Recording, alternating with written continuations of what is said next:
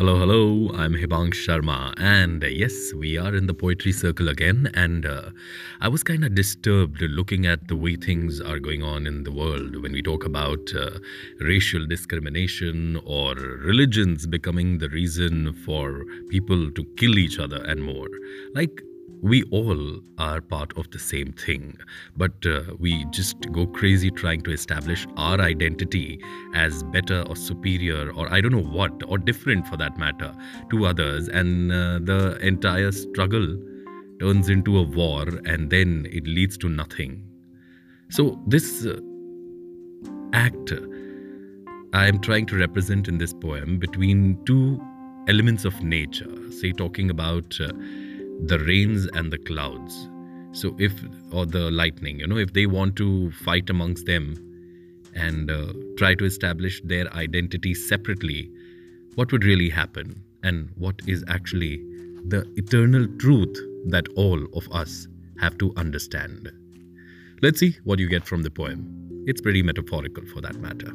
Here it goes Rainy day, cloudy sky thunder and lightning while the sun is shy.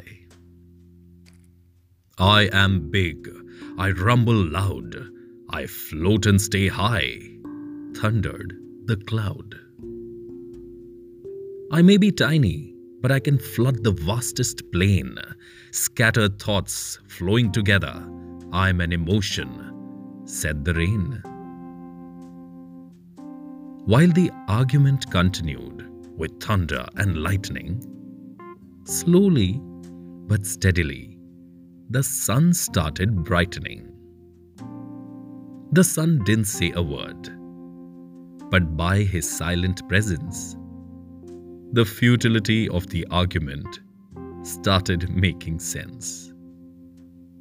The cloud, thinning out, realized its fleeting existence.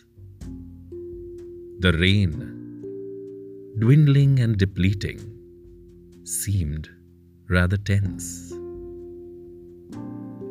Worry not, said the sun. Be yourself, wild or tame. Just remember that we are intrinsically one and our source is the same.